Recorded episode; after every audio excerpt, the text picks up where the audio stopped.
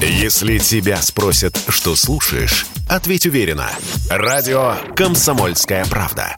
Ведь Радио КП – это самые оперативные и проверенные новости. На субсидию в размере от 3 до 10 миллионов рублей могут рассчитывать фермеры, которые получат грант «Агротуризм» от Министерства сельского хозяйства. Один грант составляет от 3 до 10 миллионов рублей, в зависимости от того, какую сумму готов вложить в дело сам фермер. Потратить субсидию можно будет на монтаж и покупку туристического оборудования, приобретение техники или спецтранспорта, на благоустройство, например, создание зон отдыха. Фермер Олег Сирота на своих сыроварнях под Истрой проводит экскурсии уже давно и также намерен подать заявку на на. Если выиграет, поставит для питания туристов нестационарный шатер и построит детскую площадку, сказал предприниматель Радио КП. Агротуризм сейчас во всем мире – это один из главных трендов развития туризма. И э, мы на своем примере уже убедились в том, что это направление, как говорится, прет. Э, у нас в день приезжает э, в летний период до тысячи, полутора даже тысяч человек. И все эти люди приходят на экскурсии, они едят в кафе на сыроварне, они покупают продукцию. И самое главное, они потом возвращаются в свои города, в Москву, в другие города, и потом ищут нашу продукцию у себя рядом с домом.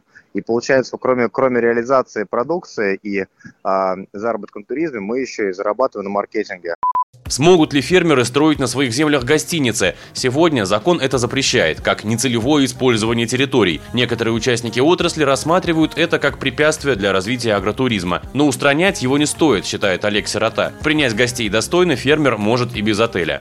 Я выступаю категорически против подобной практики, потому что мы можем лишиться всей сельхозземли. Как только мы разрешим строительство стационарных гостиниц на сельхозке, то просто у нас, например, в моем хозяйстве просто не будет земли мы сейчас арендовываем тысячу гектаров у собственников, они будут строить гостиницы, будут строить дачи, и уж точно там не будет никакого сельского хозяйства. Поэтому это разрешать нельзя, и фермеры, которые хотят заниматься агротуризмом, вполне могут обойтись, как и мы, не стационарными шатрами, не стационарными глэмпингами и не стационарными кафе. А, хотя кафе даже можно сыроварник сделать. На сыроварник на фермах нельзя только гостиницы строить. Но это прекрасно можно сделать в мобильном варианте, модульном и это не является большой проблемой для развития агротуризма. По оценкам властей, за счет турпотока и с помощью гранта «Агротуризм» фермеры смогут увеличить свой доход как минимум на 3% в год. Заявки принимаются с 16 мая. В этом году планируется отобрать 50 проектов на общую сумму 300 миллионов рублей. Василий Кондрашов, Радио КП. Радио «Комсомольская правда». Мы быстрее телеграм-каналов.